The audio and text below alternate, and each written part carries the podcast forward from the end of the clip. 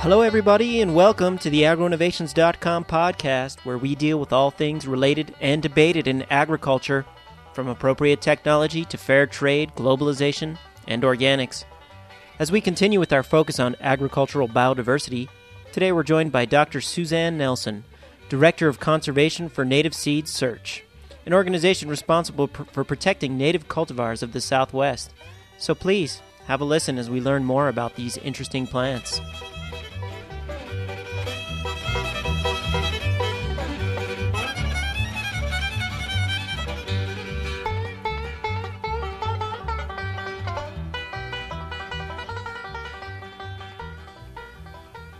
Hello, everybody. Welcome to the agroinnovations.com podcast. I'm your host, Frank Aragona, as we wrap up this focus on agricultural biodiversity.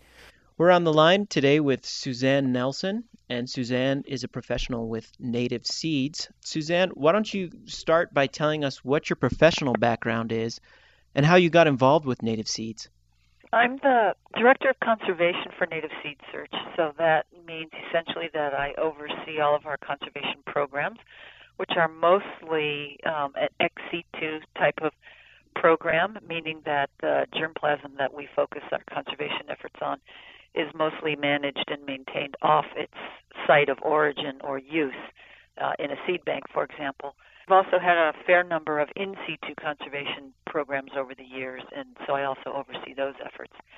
And I got into this really somewhat serendipitously and through um, many years of an odd route. But my first interest in germplasm, particularly for um, small scale agricultural systems using land race types of varieties, really began uh, when I was a Peace Corps volunteer in Guatemala many, many years ago. But I was I was also a Peace Corps volunteer in Bolivia. Oh. Yeah, and it turns out a lot of these people that I interview end up being uh, former Peace Corps volunteers. Peace Corps volunteers. Yeah. Um, a good group. So, what what is your is your professional background as a geneticist or as a as a plant pathologist, or what is your professional background? Well, my um, graduate work um, was in essentially plant sciences. It was called agronomy and plant genetics in those days, but it's essentially a plant science sort of background. So I did my research efforts uh, looking at um, competitive interactions in intercrop systems, the, the sort of traditional systems that are used by many subsistence farmers around the world tell us what Native Seeds is and what does it do? A lot of people don't even know that some, that an organization like Native Seeds is out there. So if you could just give us a, a breakdown of what it what its mission is and how it goes about accomplishing that mission. Well, its mission is really to conserve and and promote the um, crop genetic resources from the southwestern U.S. and northwestern Mexico. Uh, in a nutshell, that's its mission. And that mission can be accomplished through a wide variety of different strategies. Predominantly, it's an ex situ strategy. So, again, um, crop germplasm has been collected over the past oh, 25 plus years of the organization's history. From our main region of focus is the southwestern U.S., consisting mostly of Arizona and New Mexico and northwestern Mexico, with the states of Sonora, Sinaloa, and Chihuahua primarily being where we work. Um, so different crop germplasm from those states on both sides of the border has, is collected, sort of evaluated, characterized, brought back to a seed bank type of operation here where it's um, healthy samples of the seed are stored under frozen conditions for sort of long-term conservation. And then they're grown out periodically, both to replenish and regenerate new seed for freezer samples, but then also uh, as increased to get back out to both the traditional communities that utilize these um, these resources or did use, utilize them but have since lost them, as well as to just make them available to anybody interested in gar- gardening or farming uh, around the globe. Talk about some of the the crops, the specific crops that Native Seeds works with. I know you guys work with probably a catalog of hundreds, if not thousands, but um, tell us about some of those crops specifically. Well, they're primarily all domesticated crops, and our collection contains close to 2,000 individual um, collections from our region of focus. Um, since they're domesticated, we're mostly talking about crops like corn, beans, and squash.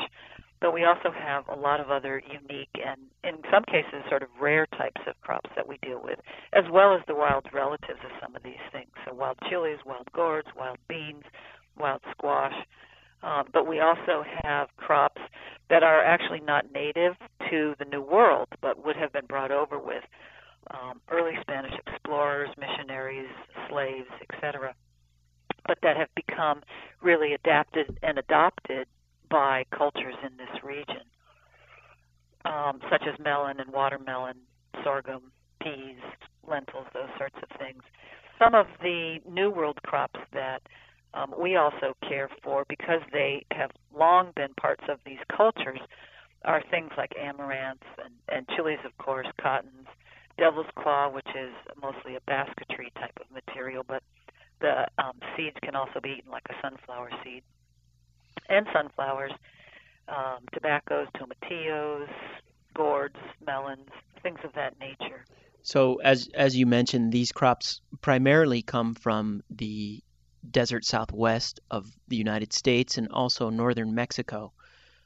Why are these crops important, or why should anybody care about the work that you all are doing?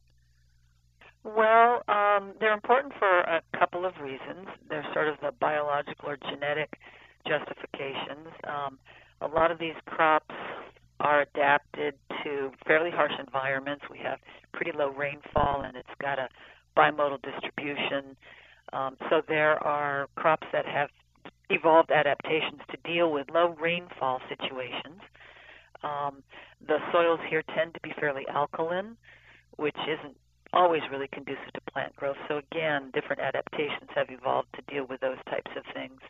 Uh, the specific insects or diseases to this region, um, a lot of these crops could have genetic resistance to some of those. So the genetic reasons are the same as they are for any sort of diversity that um, there are potential traits of interest to future agriculturalists and food producers. Um, our food security depends on the availability of diversity, and that's found at the genetic level in plants, certainly, and most organisms. So there are those reasons. Um, and then there is also a more regional um, justification, and that's really sort of this intersection of that biological diversity and the cultural diversity that's here. While the crops have sort of evolved genetic response to environmental conditions, the, the cultures that have stewarded them through time have really been the facilitators of, of the development of a lot of those traits. And so there is this fairly intense relationship between the plants and people um, in this region. Most of the cultures that um, have survived or continue to thrive in our region are really agriculturally based cultures. And so when their agriculture is lost or various components of it, um, a lot of other aspects of those cultures are also lost or diminished. When agricultural seeds are not available to be planted of a traditional corn or bean or squash, then the planting ceremonies associated with that, the songs associated with those ceremonies, the foods that were produced from those crops are also lost, and the whole culture is sort of diminished in a way. So that's one of the other um, primary reasons that we care about conserving the genetic diversity from this region, both from a biological and cultural perspective, as mm. well as the fact that a lot of them are just really great crops. People, you don't buy them in the supermarket, but there's some really good tasting things out there that people might be interested in. You mentioned uh, a few times as you were talking that some of these crops are being lost or have been lost as you redistribute them to native communities. What are some of the forces driving the loss of the biodiversity? Well, a wide variety of things, and it sort of varies in intensity depending on um, where you are. The situation in the U.S. is probably a little bit different in many ways from the situation in northern Mexico, where some of the biggest threats right now come more from the drug trade in the Sierra Madre, for example, or 10 years of drought on the coast in southern Sonora, things of that nature. But the general reasons, you know, overall are just um, are common that more and more people are not sort of staying in an agricultural endeavor. They're finding work off-site or out of the in in the cities, off of their farms, uh, particularly among the young people, and that's that's potentially a larger problem actually on this side of the border in the U.S., where a lot of young Native Americans are, you know, preferring to uh, earn a better income than what is oftentimes possible by farming, because it's really a hard way to make a living. So there are all of those and, and other sorts of reasons, just depending on, on the specifics of the situation. Um, how has native seeds helped to prevent the extinction of some of these important agricultural crops? Well, the main way is not only just by safeguarding them um, in a seed bank sort of situation, but then really primarily the longer term strategy is to get them back out and in use in communities. Because they're domesticated, they rely on a relationship with people. You know, if you you, you can't just sort of fence off a wilderness area of domesticated crops because they don't tend to regenerate themselves from year to year. Their seed needs to be saved, it needs to be taken out of the pods or off of the cobs or whatever it might be, and then specifically planted in, in a subsequent year. So the longer term strategy for making sure that these crops remain alive is um, just to promote their use. And so we have a program where we distribute back to the communities and individuals within our region um, their seed. It's free of charge, and it doesn't have to be from the seed doesn't have to be from their community. They, they're free to look through the catalog and choose whatever they'd like, but it's uh, just a free seed policy for Native Americans from this region. We also work with communities to grow in larger quantities um, seeds that they're interested in sort of reintroducing back into their communities. And again, that's all provided free of charge to the communities. Um, and then we just have um, you know normal sales and donations through our store and website and mail order catalog. Those are the primary ways that um, we function to help ensure that these things do not become extinct. Um, last for our last podcast, I spoke with Emigdio Ballon, who's an expert mm-hmm. on uh, highland Andean crops. And one of the things that he expressed concern about was um, genetically modified organisms, and specifically genetically modified crops. Um, have you seen any instances of contamination with gen- genetically modified organisms? Um, well, we have not, but we don't have the luxury at the moment of testing all of our accessions, and that's probably about the only way you'd really be able to tell at this point. Um, I don't know that you can visually tell. I'm sure that, um, well, certainly in Mexico, we know that it's been a problem in the southern part of the country, and it may very well be uh, an equal problem in the northern part where we work. So it is something that we're sort of trying to take into consideration and figure out uh, how we exactly deal with it while we don't test individual collections, we do. Uh, we are a signature a signatory to the Safe Seed Pledge, which indicates that we do not knowingly sell or distribute any um, germplasm with that's been genetically modified. Could you talk about the market share of some of these cultivars? This was another um, topic that we talked about with Emigdio, with crops like quinoa and maca and other crops that are from the highland Andean areas and he felt that you know there is market potential for some of these crops, even though for historical and cultural reasons they haven't achieved that market potential. Do you see the same thing um, with some of the crops that you all work with, and is it something that would be advantageous to achieve greater market share for some of the crops that you work with? Uh, well, we definitely see the potential in a number of things that we have, and and probably even more than that. We just haven't been able to sort of go through and individually evaluate each of our accessions.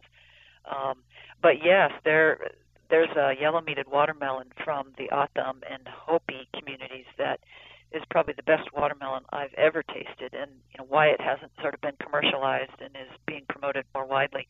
I think it's just a function of education. People, you know, Native Seeds/SEARCH can play a role in sort of getting that information out and um, helping to make it more widely known that some of these things exist. We do have partnerships with restaurants and chefs and um, sort of farmer market types of things, at least locally, where we are trying to sort of help push some of these things into them so that other um, growers or chefs or whoever might sort of pick them up and, and help promote them themselves. So I think there is a lot of potential there, and um, I think we'll see a lot more and more of these types of things making it into the market. So, an organization like yours is very much um, suited for alliances with the private sector. Absolutely, and we, in particular, we really try to work with Native American producers at this point, really trying to support their efforts. We can serve primarily as sort of a marketing tool or um, outlet for, you know, for their sales types of thing. Um, so we try to promote a lot of those sorts of partnerships as best we can. And it seems like there still remains a lot of work to be done in just going through the enormous genetic catalog that you guys have and you know actually growing out some of the seeds and evaluating them from a from an agroecological perspective but also from an economic perspective. Absolutely. And we initiated a a membership program. Well, actually you don't even have to be a member of Native Seeds/SEARCH to participate, but it's called the Gardeners Network, and it, it really is an attempt to get gardeners across the U.S. and, in other places around the world to grow a lot of these crops out and keep track of them, you know, record specific information that we provide to the participants and really help us figure out, well, how, you know, do tepary beans grow really well in Seattle as, as they do here in Tucson or, you know, what's the best tasting melon out there, at least among all the, the participants. And so it's an effort to try to bring in a lot of that information without having to go through them all, each and every one of them ourselves. Right. And you're kind of speaking to this we've kind of been dancing around this issue as we as we talk about this, but if you could talk more about the value of some of the more obscure cultivars that you maintain in the seed bank. Um, well, there is a um, a corn that's typically been grown or traditionally was grown across a much larger area than it is now in southern Sonora and northern Sinaloa called chapalote. And this is uh, a flint type of corn, and it's a beautiful chocolate brown color. So it's got a really unique color. Um, it's also because it's a flint corn. It, it when it grinds, it still it doesn't grind super fine like a flour corn would, and so it tends to be used for things more like atoles or pinoles, where you're just adding water and sort of making almost a gruel type of thing. Um, but when it's used, when it's sort of um, substituted in like cookie recipes and things of that nature, even with mesquite flour or whole wheat flours, um, it imparts a really nice roasted flavor um, to the product. And this is something that's just really easy to grow. It was once very widespread, less so now, but it's actually a crop that we are working to try to get back into a lot of these communities. And it probably has some pretty good economic potential as um, as just that a flour substitute in sort of specialty things. Um, there are some unique.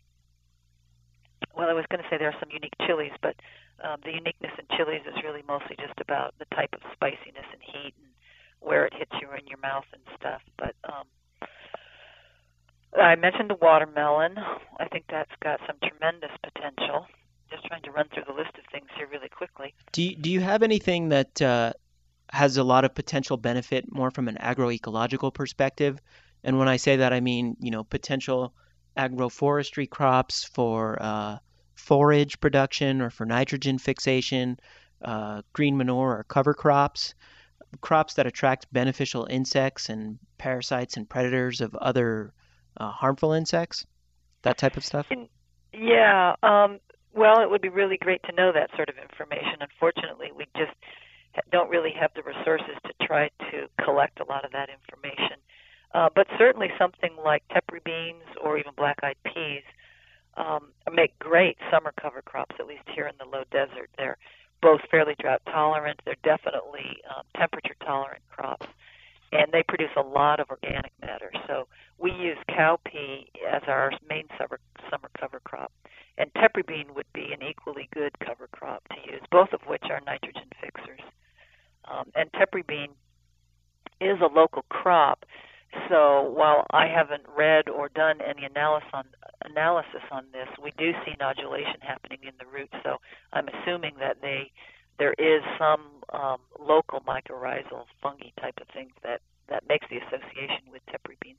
Cowpeas I would be less sure of as they're not a native to this region. So as we kind of move from the specific to a, a broader issue in agricultural biodiversity, and this is the, la- the last of four podcasts uh, that are talking about this theme. Could you talk about the future of agricultural biodiversity as you see it?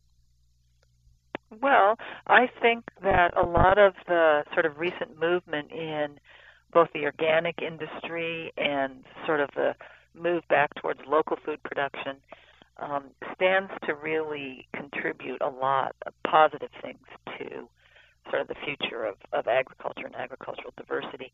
I think as those things become more entrenched and more sort of mainstream, if you will, um, I think more and more people will just sort of be aware of the issues and um, you know there's always probably always going to be loss and it's mostly a matter of the scale and the rapidity with which that happens. If we can slow that down and minimize what's being lost then i think we'll all be a little bit better off.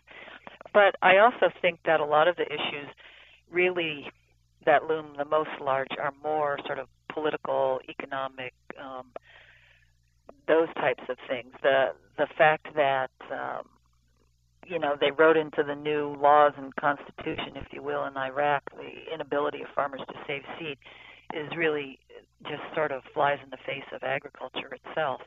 And I think those are the types of issues longer term that stand to have a more negative impact than some of the more traditional things that there's been a lot of work on over the last 20, 50 years in terms of trying to save seeds and promote them and those types of things. But a lot of these socio-political, economic issues are going to be have the potential to play a larger role in food security and agricultural diversity in the future. I think things like NAFTA, for example.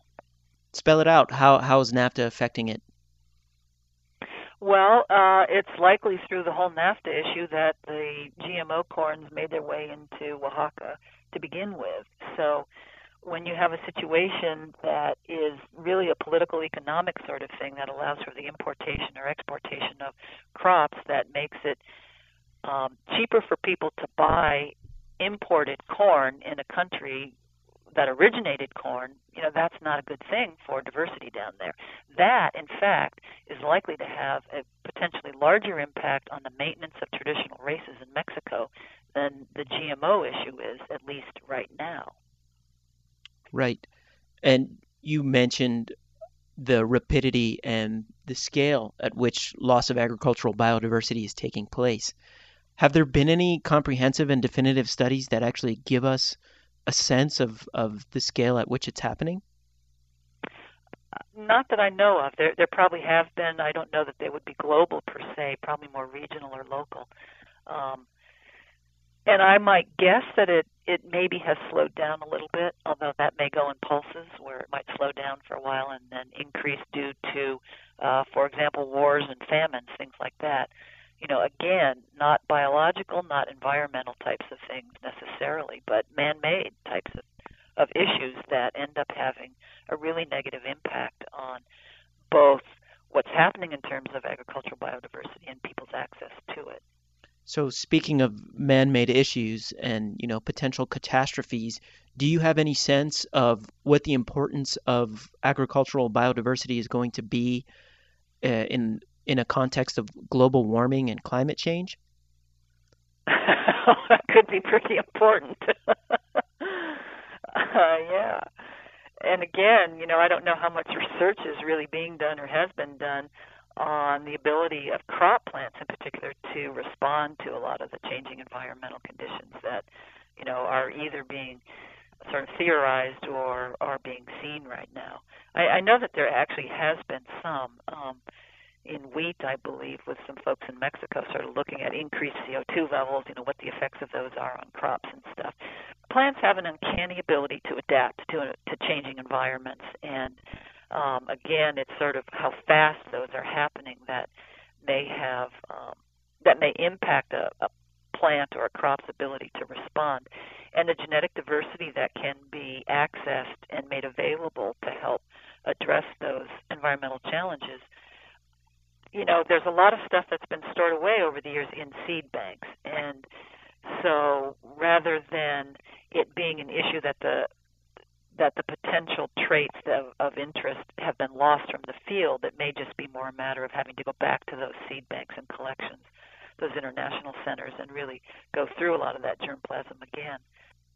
Well, you Yeah. you mentioned that uh, plants have an amazing ability to adapt to changing conditions, and I would argue that actually all life does. Um, but what we're seeing, uh, for example, with penguins in the Antarctic, is that certain species of penguins are winning, the ones that breed on land, and species of penguins like the Adelie penguin that breed on on ice are losing out. So I, I would imagine that it's going to be the same thing with plants and specifically with crops. Yeah, I would guess probably so. Although you, um, you know, I don't know how many different species there are of penguins, or how many races or varieties there might be within species types of things. But certainly for domesticated crops, because you have this intense human selection pressure that's been happening over, you know, thousands of years. Um, and I'm really just sort of talking off the top of my head here. This is a total guess, but it may be that there's a, a slightly wider palette of traits or the genes that code for those traits to choose from to help deal from some of those things. And then again, maybe not. It it has always been the case that species go extinct. Um, it will always be the case. And I guess the question for us is how much do we want to sort of change the natural um, the natural trends that have happened in terms of species extinction. And you know, I have no answers for that, but at the moment, it doesn't seem like enough people are concerned about it. Well, I'm going to go out on a limb and say that, you know, agricultural biodiversity is going to be extremely critical um, in light of the, the climatological changes that are now underway. Because um, I think what's going to happen is we're going to find crops that are more well suited to a warmer climate, and we might have to, you know, change our eating habits and, and our agricultural practices around some of these crops that turn out to be winners in a, in a new global climate. Uh, I would certainly agree with that, and I think the interesting issue in that line of thought is access. You know, who who is going to be able to find out uh, what that what that better crop is for the warmer climate, and who's got the germplasm, and who can take it into production and distribution. So I think access um, is going to be a really big thing, and you know, there's probably been a lot of sort of backdoor um, deals happening over the past 50 years or so, and we may be very surprised at our inability to um, to sort of equally access a lot of that stuff. And again, that sort of comes back to this socio-political economic sort of milieu that, in the end, seems to have a really big impact on our daily lives. Do you work at all with open patents on your seeds?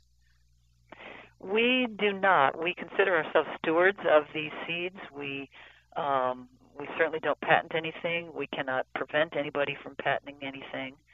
Um, so I suspect it's something sort of like the GM issue that you know in upcoming years we may find ourselves faced with certain problems or issues that we just have to sort of develop a, a more narrow policy about or something. But at the moment, we really try to promote the idea of sort of common heritage and um, open use. The more people that are using these things, the better. So I guess when I when I refer to open patents, um, and and you did answer my question, but uh, in the case of Linux, for example, Richard Stallman was concerned that people were patenting, you know, code that he had written 15 years before, or 10 years before, or something like that. Um, and so what he did was he created the general public license. And Right. the the reason for him creating that wasn't to close off access to his code. It was quite the opposite. It was to prevent other people from coming in and taking that code and, and patenting it. So I'm wondering if doing a similar thing with germplasm, you know, patenting something to the general public or to the global community would be a would be a wise strategy. Um, you know, it might be a really good strategy. I guess the difficulty there has um, more to do with, um, well, who really has the legal right to do that? In other words, if uh, we've got Tohono O'odham crops in our collection, do we really have the right to do that, or should the Tohono O'odham do that? Um, and if the Tohono O'odham do that, then what are the Yaqui going to think, or the Salt River Pima? Um, you know, whose crops are they really? Um, so it sort of gets to the IPR issue uh, again, and um, it's a really tough one to do. I, we have no answers for that. But Suzanne, what um, happens when Monsanto goes to Bolivia and finds a cultivar of quinoa that they like, and then they patent it? I mean, they've already gone out and said we have the legal right to do this, and if governments are recognizing it, you know, then it's it's clearly much more problematic than a organization like Native Seeds putting a a general you know common license on something. I I agree. I don't think that's a just system at all. I just don't have the the answers for for how you deal with that. And again, that happens mostly at the political level. So to wrap up, if you could address the issue of what ordinary citizens can do to get involved with the work that Native Seeds does, but not only Native Seeds in in the area of agricultural biodiversity in general, what is what are maybe a few important things that ordinary citizens can do to help preserve our agricultural heritage? Well, I think that they can just sort of continue to do and do more of a lot of what's been happening, where there's really a focus on um, local production, local food systems, um, diversity in those. When you go more local, then you can sort of using some of the things we talked about earlier, sort of fine tune the crops that are being grown in any particular region, really matching the environmental conditions of that particular space to the crops that might have the best ability to you know produce in that area. So I think again, just sort of using and promoting a lot of different crops, getting away from the um, you know the standard Thompson seedless grape or whatever it is, and or the few red delicious or golden delicious apples. There's just so many more to choose from, and supporting efforts that really try to promote the use of a lot of the diversity. Organizations like Native Seed Search or your local CSA or um, any of those types of things. You know, I think it is happening, and I think it will happen more and more. Okay, Suzanne, um, we'd like to thank you so much for being with us today. And uh, it's really been a pleasure to hear all your ideas and experiences and the work of Native Seeds. Well, thanks very much for having us. That does it for today's show. Thanks so much, Suzanne Nelson, for being with us. This wraps up a four part series on agricultural biodiversity. Once again, I'd like to thank Walter Kaiser, Rex Dufour, and Emigdio Ballon for participating in the agroinnovations.com podcast. Next, we'll be focusing on community supported agriculture. So please stay tuned. This is your host, Frank Aragona. Saludos.